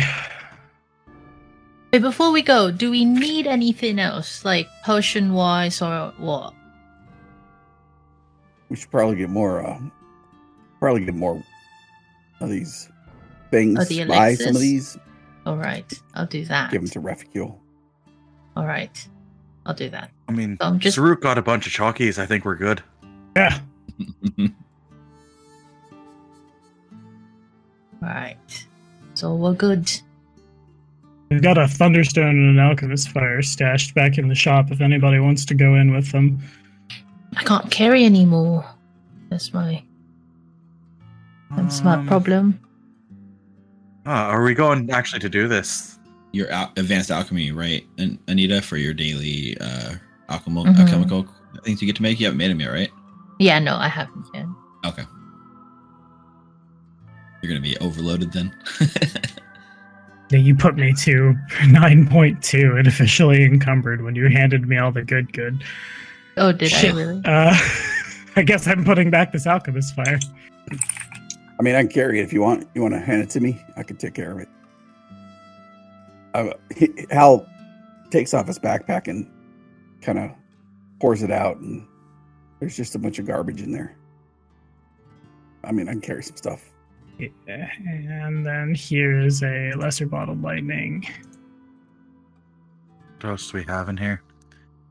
I guess I could take the Thunderstone. And an alchemist fire. You never know when we'll need to throw grenades into a room full of people who think we're the best people in the whole world, apparently. We need to carry that for you. Oh, you couldn't climb that rope the other night. Is that you're talking to me? How? Yeah, I'm talking to you. I'm alright carrying it. I'm not much of a climber. I'm more of, go through the front entrance and shoot him there. It dawns on me, we need another rope, don't we? I picked one up when I was out. Excellent. So, any other last minute prep you guys need to do? Any other lore trademark? Oh, yes. Oh, God. Gentrification lore? That seems appropriate for what Hellside was supposed to be. Your advanced alchemy. Do you have any leads you currently have set for Saruk? I don't know if... I know Saruk has some daily prep stuff. I know Anita has some daily prep. I don't know if Hal or Refi does. I just got to clean my gun for an hour. That's true. Wish there was a good place on the sheet to denote my leads. My leads, until further notice, are the Hollow... Oh, I forget the name of the apartment complex, but there. And then Hollow Manor, that was it. And then Shoma is the second one. There's a brief prayers to Bajagwa at some point, probably while eating too much chocolate. And that should be good for me. I gotta pick my fucking... Okay, y'all, what do you want me to take for my bonus lore? I'm having a big brain fart. Underworld lore? Hellside lore? Alkenstar lore? Hellside lore. That'll do it. Perf. Ramming in your Hellside studies. It's like Hellside for Dummies. You got the book out, you're reading it. Yeah. For when Underworld lore isn't fucking specific enough. You can't use Shoma lore, can you? I mean, he's a relatively famous persona in Alkenstar. He could be a lore target for sure. Yeah, I mean, it's reasonable that you could have crammed in some Shoma lore. It sounds like a Pokemon. Shoma lore. Shoma lore. He's gonna evolve. I choose you. All right, if our daily prep is good, then we are off towards Hellside? ? Yes. After spending 10 minutes to put the ballista back in the backpack, so I'm not just walking around as a mobile siege engine. Yeah. I think you can... Isn't it like an action to like spring it and an action to retract it, but it's like a 10 minutes to reload or something like that? So it's the Boba Fett analogy is what they use at my tables too. It's very, I'm going to fire this one time at the start of the combat and we'll see what happens. Pretty good. So yeah, we're making our way across Alkenstar towards Hellside. So I'll give a quick overview here on the battle screen so we can kind of lay out for what the city looks like for our viewers and for our audience, or sorry, for viewers and for the players. So I'll activate this thing real quick. So here where this sort of green circle, and this is the Barrel and Bullet Saloon. This beautiful thing over here is Alkenstar Falls, 500-foot waterfall in the middle of the city. And right next to it is this sort of shanty town built on the side of the cliffs, affectionately referred to by the locals as Hellside, but officially known as Hellside, an opportunistic trading outpost that sort of sprung up because the ships will come up the Ostrati River, and there is a sort of elevator called the Screw, which will raise these ships up to the top of the waterfall so they can go up and down it. And it's quite an ordeal, so the ships are kind of stuck in the bottom on the harbor for quite a while. So a lot of these people would build these sort of shanty towns and give the people from the ships place to sort of dock and do their business, because at the bottom of the 500-foot cliffs, you can't really get up to the city proper. So it was a good way for them to sort of make money. And in the process, it sprung up a whole community who had nowhere else to go or nowhere else to live. And that's where we find ourselves heading, because our outlaws find themselves sort of trekking right at the top. And it's built upon, it's very vertical. This place, we've been here before. We were here for the gambling den before, so you guys are familiar with this. It's not your first rodeo here. But, the walkways themselves are typically, only about 10 feet wide. And the sort of barriers and safety regulations are not exactly top priority here. So, it's not too uncommon for a drunken person to sort of stumble off the edge and into the river and never be seen from again. And so we got these narrow walkways, and occasionally you'll have a sort of bigger platform built with a building that's typically on it. The buildings don't range too high here. Even the gambling sort of den that you went to was only like maybe like 10, 15 foot squared. Not a lot of real estate, not a lot of big houses here, a lot of wooden shacks and a lot of sort of platforms and cutbacks, so that they're like on the edge of each city. There's like these sort of cutbacks that go up and down quite a bit. And yeah, you guys are basically headed for the bottommost tier of Hellside to get to this apartment. And yeah, so I'll let you guys explain to me sort of what your characters are doing. You know, we're in this exploration phase. We're going through. Just tell me generally marching order, actions, just what your characters would be doing in this time. I think I would be out front, knowing, you know, listening to what Saruk had said about the place, Reficule had said about the place being not so savory. He'd be out front, kind of scouting them, keeping an eye out. I think once we get there, Saruk is going to have showed up with a decent amount of that apparently copious leftover bread to reassure folks as we are coming in, obviously with business to attend to, in a place that is sketchy. Like, hey, we're not here to bust up anything y'all are doing. We're friendly. Are you hungry? Here's this. Just to like make a good impression upon the people who live here and hope they don't try to take advantage of us when we're, you know, dying for and being dragged out of this place. I would just be on the lookout, head on a swivel, just to make sure that no one is, like, granted that the people in Hellside can be, you know, like, aggressive. I'm specifically looking for people that are aggressive towards us. Reficule has got a box of Chalkies, and he's preoccupied eating them, and he's not giving them to anybody, except for maybe the party. You're kind of making your way through some of these switchbacks, through some of the crowds. I think there's like a moment, Reficule, you're sort of, as you're eating one of your Chalkies, you almost get the feeling of like a splitting headache for just a moment. The sun sort of glints off the waterfall at just the right angle, hits your eye, and you feel a sharp tinge of pain that sort of feels almost like a cramp in your brain, which is weird because it's not a cramp in your brain. It's a muscle you've not had that worked out that much, I guess. That's a new sensation. Right. And it passes quite a bit, and you kind of like look at the Chalkies. You're not entirely sure if maybe something is spiked in them or not. I don't know if that stops you from eating them. Yeah, it doesn't stop you. Mm-hmm. And so, you know, it's moving through pretty easily, pretty uneventful. Most people here mind their own business. They kind of like look at you. A lot of them will like avoid eye contact with you because they're kind of people have learned not to look at the wrong person the wrong way here. And I think when they're offered like food and stuff from Saruk, it kind of catches a lot of them off guard. Most of them are almost like distrusting a little bit of you. Like, what do you mean free stuff? I don't trust you. And some of them take it, but there's a lot of distrust in here. And like as you guys are making your way through this, after some time and you get a few levels in, Hal, you kind of look back over your shoulder and you see like Saruk sort of handing out some bread stuff. And this is when your sort of suspicion has come into a full on something you've noticed. So in the back, probably about like 50, 60 feet behind you, there is a cloaked figure.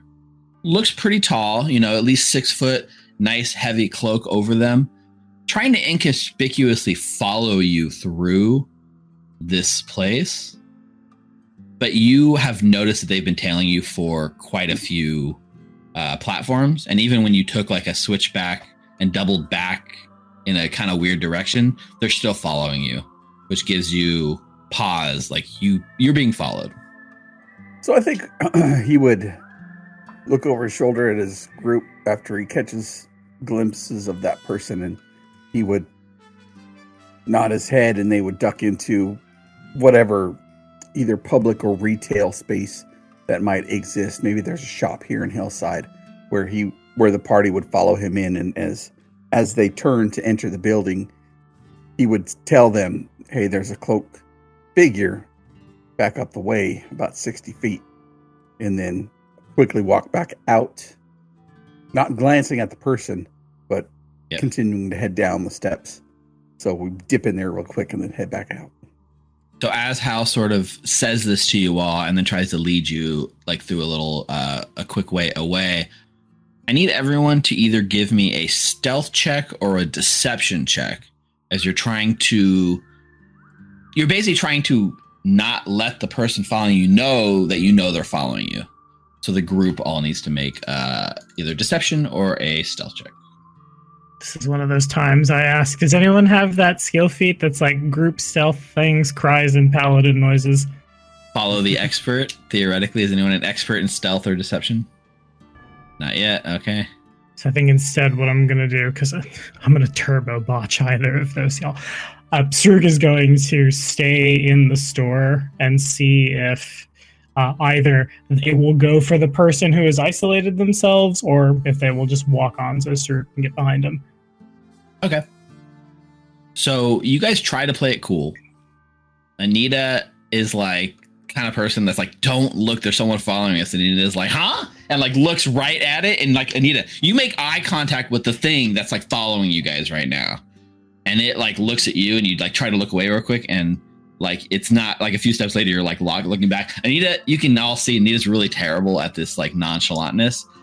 Even Reficule can't help but look back and sort of keep looking at what this thing is. And, you know, maybe you'd rather get the drop on someone that's trying to get the drop on you. I'm not sure. Essentially what happens is this thing that's following you, despite Hal's best efforts to disguise the fact, is now aware that you're aware that it's aware of where you are. And it sort of gives up all sort of stealth and false pretenses and throws off its cloak, and the cloak shoots off its back and sort of catches the wind and blows out into the Ostrati River. And you see this sort of creature. Whoa. Oh no. Underneath the cloak. It's big eyeball within like, it's like mod face. And it's what like, is that? It's almost like blowing. It's just this creepy thing just staring at you as it like, it basically screams, and you feel that cramp in your brain again, Reficule, and you all feel the cramp in your brain as this creature's voice just goes directly into your head and into your brains. And it says, Shoma is mine. And just starts like coming at you guys at full speed. Like he's rushing you. He wants to fight you. However, this is a chance where you guys get to make a choice, which is you look, you've got quite a distance between you and him. There's a chance here that you could make a break for it. You could run and you might be able to, it's a chasing where he's chasing you. You can give up the chase and just face him, or you can make a run for it and try to get away. Where would we run to? Like, would we run further, deeper? You're basically running through Hellside. It's a chase through Hellside, through the streets of Hellside, trying to lose him as Hellside throws obstacles in your way. I think Hal would grab his, or put his hand on his sword, and he would look to Reficule and Saruk and see if they have any PTSD over getting nearly killed. Saruk is just assuming a combative stance. Do I actually, real quickly, do I have the time to maybe recall knowledge about this thing? Absolutely. This could definitely... Oh, you don't have... This would probably just be... It's not Underworld, not Shoma lore. Probably be a religion. Yeah. Saruk's player knows exactly what this is and remembers it from 1E and doesn't fucking like it. Make a secret check and then use that information to say that like it's not a bad idea to necessarily run. So in this case, looking at this thing, it's definitely a fiendish creature of some sort, but that's the most Saruk knows. Gotcha. It's fiend. It's like a fiend, but you're not sure how to place specifically what kind of fiend, or maybe it's what its capabilities are with your recall knowledge check. Unless you'd like to hero point and try again, but like you did not succeed, basically. Hey, chat, can I have a hero point? I think I'm going to need it to cheat fucking death. Maybe I do have PTSD. I mean, start with one, so we have one. I think Saruk is just going to like... I don't know what it is, but I know it's general nature, and I'm assuming it's faster than me. And then Saruk gets ready to fight the thing. Refi grins as he looks at his companions, not looking to run, and just drops the box of shockies and throws the coat aside to show the pistol. Hey, Refi, You think that fucker's ever heard the phrase, eye for an eye? I don't know, but let's show him. Indeed. Look at that eye, by the way. That is some eye. That is some eye. It really is. Yep. So yeah, everyone goes to get ready to like stand and fight. And Anita, you kind of turn and look for a second back to see if maybe there's a chance of escape. And mysteriously, the entire cliffside behind you has just grown out, and the entire cliff is now blocking your path. So this thing has basically trapped you here between it and a giant cliff. Okay, I try to squeeze in against like this wall as much as I can. I don't want to be close to this one-eye fiend. Okay, yeah. So it sounds like the consensus monster. Is... Oh my god, it's a one-eyed monster, yeah. Oh god. Because we're trapped, right? Like, we can't even move out? Like, hello? Yeah. Yeah, okay. So we're bypassing the chase, and we're just going to fight it. That's fine. Oh, looks at Anita and is like, the boys are at it again. Can I, look for an exit while they're preparing? I'm just looking at this wall. Like, how the fuck do we get out? Yeah, give me a perception check to see if... Give me a perception check and we'll see. Perception. Anita is trying to find a way to break this giant cliff wall that has come 14? Through. 14. So you try to look for any way through this wall. There doesn't appear to be anything, and it's really ridiculous. Like, how did this thing? It wasn't there a second ago. It just sprang up out of nowhere.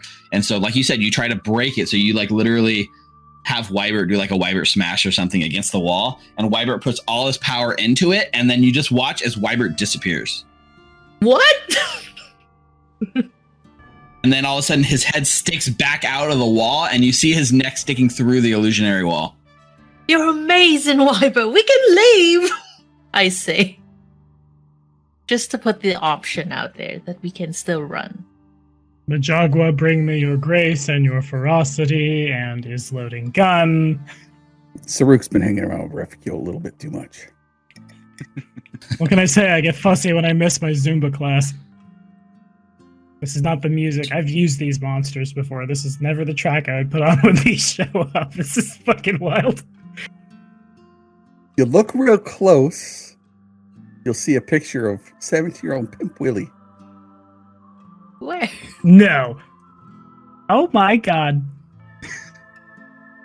Are those? There is some what do you call it? Easter eggs? Easter eggs here on this map. The second one is from, you just took that from a call and just pasted it there, didn't you? Huh. Where am I? Wow, am I on this map somewhere? I think so. I think there's a bunch of us right here where we're all. This map is also available on our Patreon. So if you're a Patreon subscriber, feel free to head over to patreon.com/freehellknowledge and grab your own Hellside battle map, courtesy of Rick, who just lost connection right as we're about to roll initiative. Oh, good. We didn't need him anyway. Not great. Yeah, we don't need him. It's fine. Put him on the roof. He'll come down in the second half to save our asses. Mm-hmm. You guys are on this platform here. This creature's two platforms behind you way up here, but it is here on the map. And it looks like it wants to come for you. So you guys feel free to...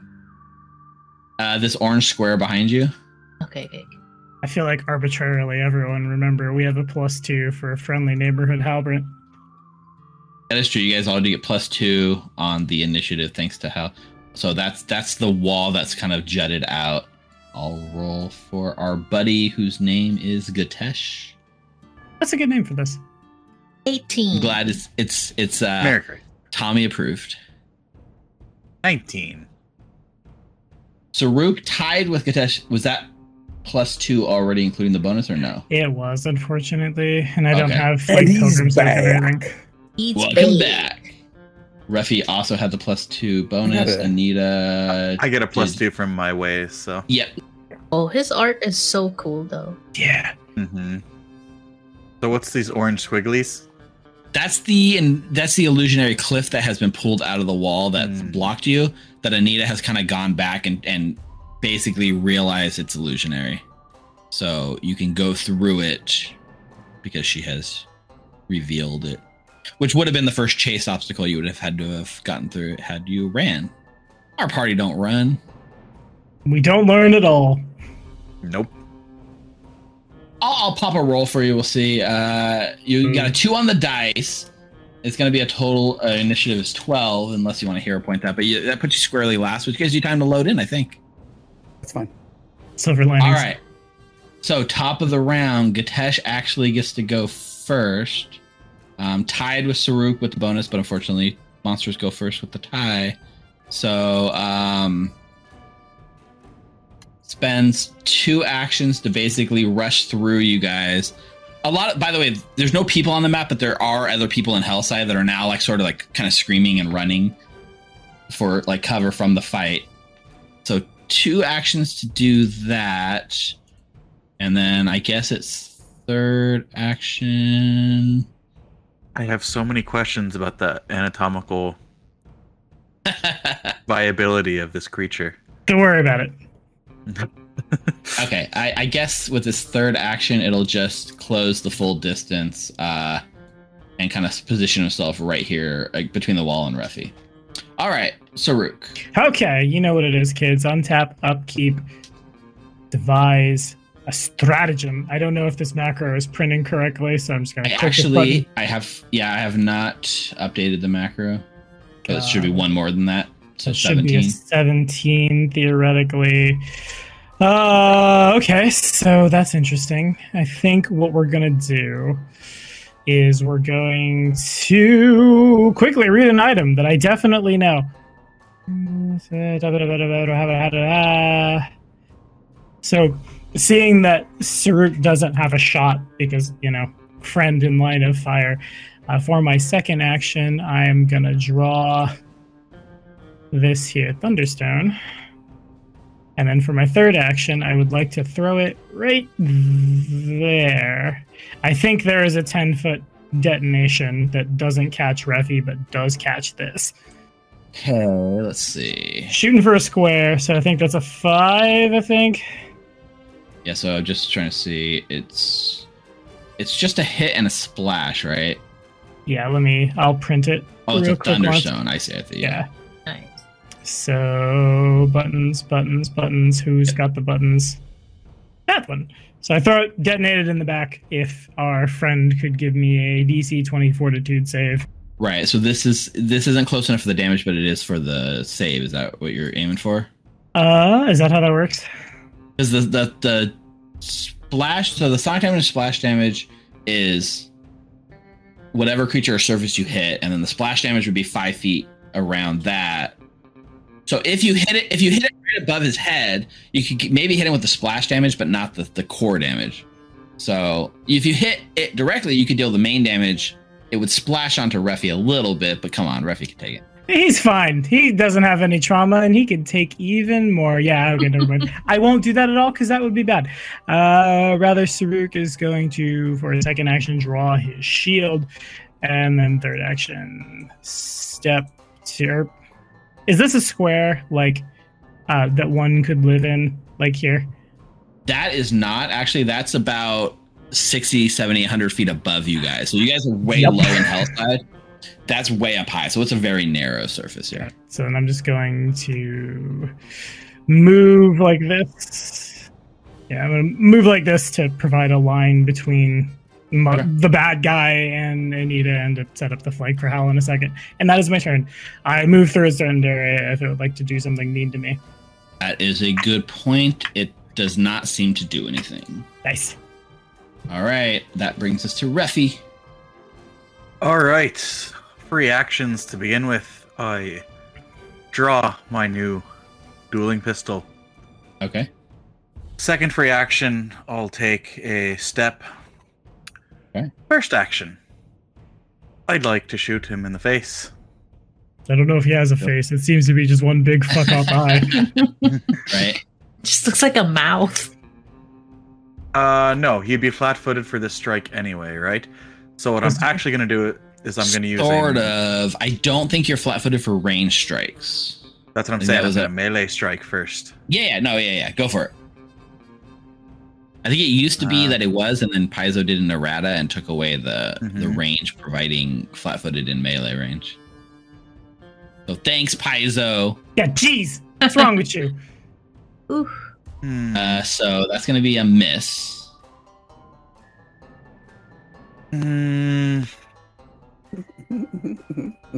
Do it. Yeah, I'll use a hero point. 5 on the dice. Yeah, use a hero point. 5 on the dice. We're going to do just fine with the second roll. 26. 16 turns into a 26. That is a hit, but not a crit. Nice. All right. That's 2 points of damage. All right. 2 points of damage, which it takes the full 2 points of damage. That was my first action. Second action, I will now shoot it in the face. So you have something that makes it flat-footed, right? It's not flat-footed. That would be for the strike if I did shot it. This now, with a successful melee strike, if it had an attack of opportunity, it couldn't take it with this range strike. Got it. There's a lot of ins and outs to your character I'm figuring out. Right, so I'll take a map attack with my pistol. Okay. Woo!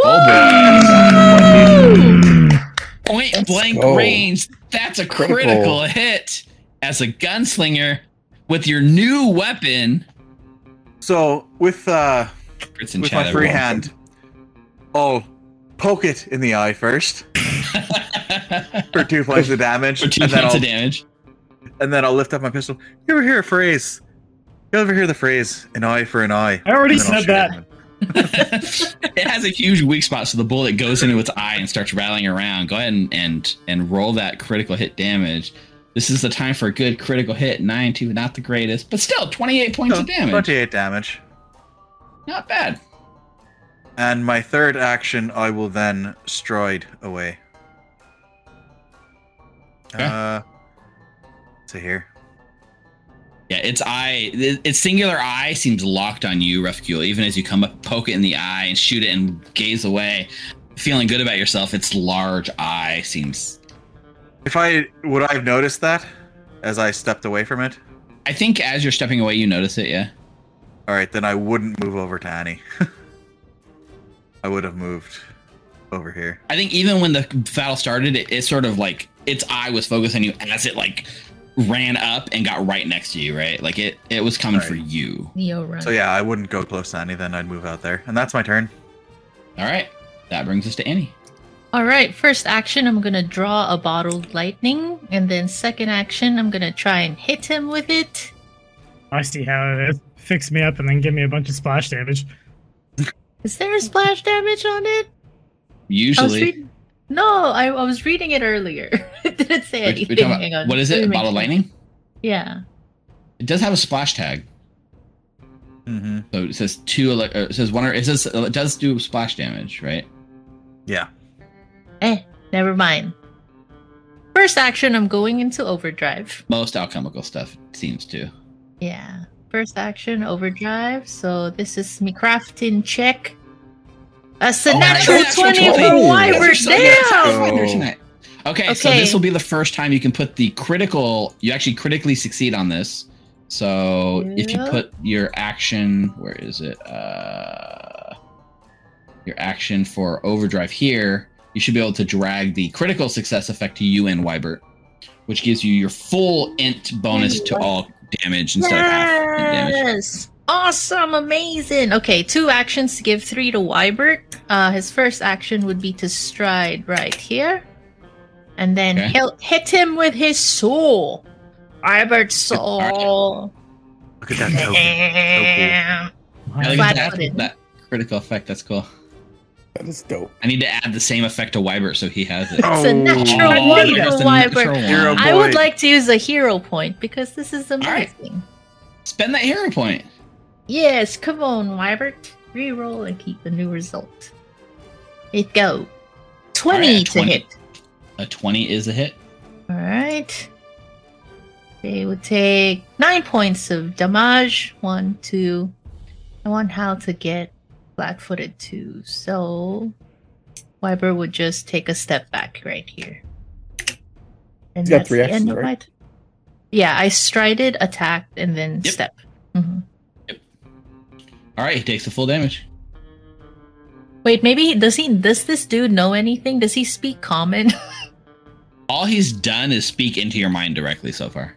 Oh, okay. I mean, like, what if he knows something about Shoma, y'all? We're just killing him. I mean, he did kind of scream in your brain that Shoma's mine and came running at you. That's true. He made my brain muscle hurts. He gets the dead. Tuss told me, shoot first, talk later. So. Yeah. I just thought about it, okay? That's character development. So Hal's going to look at these pictures and see a picture of Pimp Willie and a picture of Tommy and a picture of Reficule and a picture of Anita. And then he'll... I have my Kopesh drawn. I think it's reasonable, yeah. He will move into this position and take a strike at this creature using his Kopesh. Kopesh. That's a natural one. Once we were good at Pathfinder. Yes. Now we are bad at Pathfinder. It's all 20s or 1s tonight. Well... Alright, 5 on the dice for a 17. That is enough with the flat-footed condition to be a hit. By the way, Tommy, you have an extra hero point. I do? Who gave me an extra hero point? Yeah. It was the guy who I bought Chalky for. It's paying off. 8 points of damage onto this thing. You think Hal will take a map attack? Okay. Against this creature. Oh, so close to natural 20. That 15 20. Will be a miss. Alright, let's see what happens. Okay, yeah, that brings it to its turn. Its large sort of eye sort of turns and it like eerily fixates on Reficule.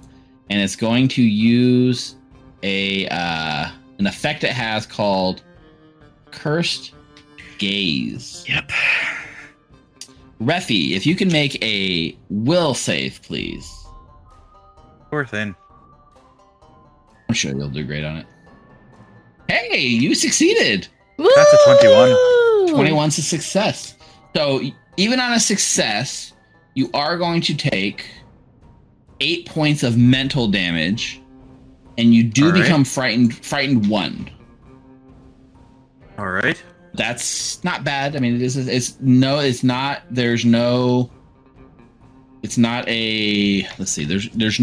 attack action, ranged attack, or manipulate action, so I don't think it triggers an opportunity attack for you, Hal. Yep. Just looking at the tags for it, it doesn't quite hit any of those. So concentrate might though. No, I think concentrate just means you can't do it if you're raging. Oh, fair enough. Never mind then. I think it's just manipulate, move, and range attacks that is not a manipulate action. All right, my one brain is lying to y'all. Never mind. So with his third action, it's looking at Rethi, and then its eye sort of like spins around and looks right at you, Saruk. As it kind of, you actually watch it. It looks like it's kind of surveying all of you, and it will then look at Saruk, target Saruk, and make a claw strike. Ooh, that was almost a 19, but that's a 17, which is a miss. Mister just slams the claw aside with his shield. That's all 3 actions. Alrighty, we're gonna do the thing. Here goes the thing. Gonna be a 22. 21. 22. It will be a 21 because I won't use the thing with the rune in it. However, I will take it for one action. I'm gonna. Draw a backpack ballista in this motherfucker's face. Okay. Damn. Would a 21 hit? A 21 will hit, as a matter of fact. Does the recoil of the ballista shoot you off this wall? No, but it probably fucks my shoulder up. So it takes the 7 points of damage. It gets a giant ballista arrow right into its like chest. But it's still up. Yeah, it shoots through the chest and almost hits Hal. And here I was complaining about splash damage. Third action. It is wiser to raise the shield. And so we will. And that is me. Alright, Reficule. I would like to first reload kind of feeling a little bit out of sorts, not like I usually do. You want to stare at me, I'll stare right back at you. And I'll try to use intimidating glare. That's when you're just like, fuck you! Okay, first of all, take a hero point for that, because that's amazing. Secondly, make your roll. Nice. Whoa! That's a natural 20. Oh. Nice. Damn! Guys, just because you make eye for an eye puns doesn't mean you get to crit every shot. Oh, yes, it does. Yes, it does. Chris in chat, roll the damage. Actually, you know what it is? It's the new weapon. New weapon, new you. Unfortunately, yeah, that was not the attack. Yeah. That was for my intimidating glare. It's still awesome. But they're frightens you now. So this is a demoralize, right? Demoralize, right? Critical success. Yeah, so it should... So you're targeting its will DC. Its will DC is technically 22, so it's a success and it's bumped up to crit. Yeah, it's a critical success. So this thing literally becomes frightened too as you give it a glare back. Ooh, spooky. Alright. So we're both just scared of each other. Or from another module I added, which is the PF2E/JB2A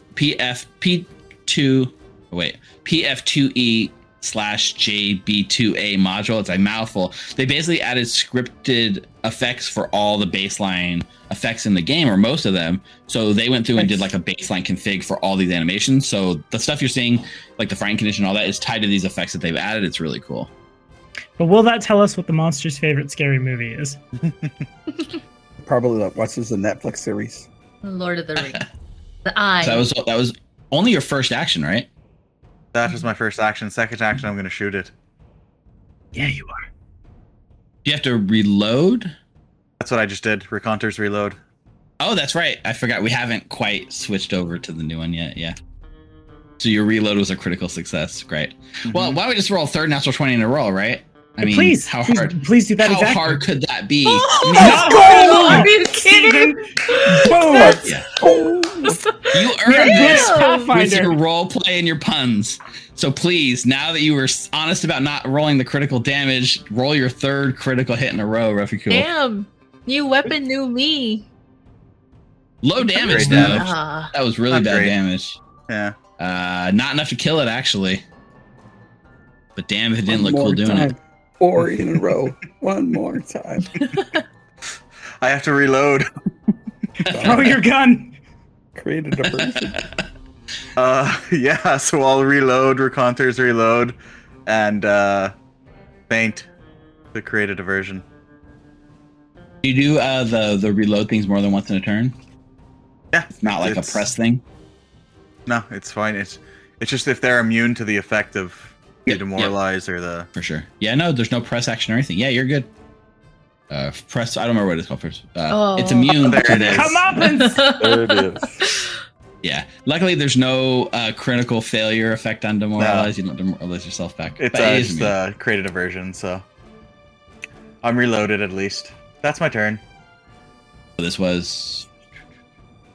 Yeah. Reload, shoot, reload. Three actions. Yep. So we are at Anita. Glowing with like super cyan energy. Just look at that token go. Yeah, it's so cool. First action, I'm going to telepathically confirm that Shoma's address to this guy. Is this where he lives? In my head. Telepathically. That I'm looking for him. I will take that address off your dead body. Ooh. Okay, cool. All right, two actions to give Wybert 3. Wybert smash. Yes. And then Wybert would stride to him. Wybert smash! Okay. Bam! All 14. 14 is going to be a miss. Oh, so his map attack. Boom! Ooh. Whoa! Natural 1 is a critical miss. Wybert doesn't know this one-eyed monster. He doesn't know where to hit it. Wybert does not want to smash the one-eyed monster. Yeah. That's it for my turn. Okay. That brings us to Hal. Strike. Finish him. Yeah. Yep. Nice. Ooh. 31. That's a critical hit. Woohoo! 20 points of damage. Yeah, he only takes 8 because that's all he had left. And Hal, as you drive your Kopesh through this weird creature, it sort of lets out like a hiss, starts writhing around, and you have like a last minute to make a awesome death blow quip or something. I don't care. Well, actually, I do care. Have you ever heard the phrase, an eye for an eye?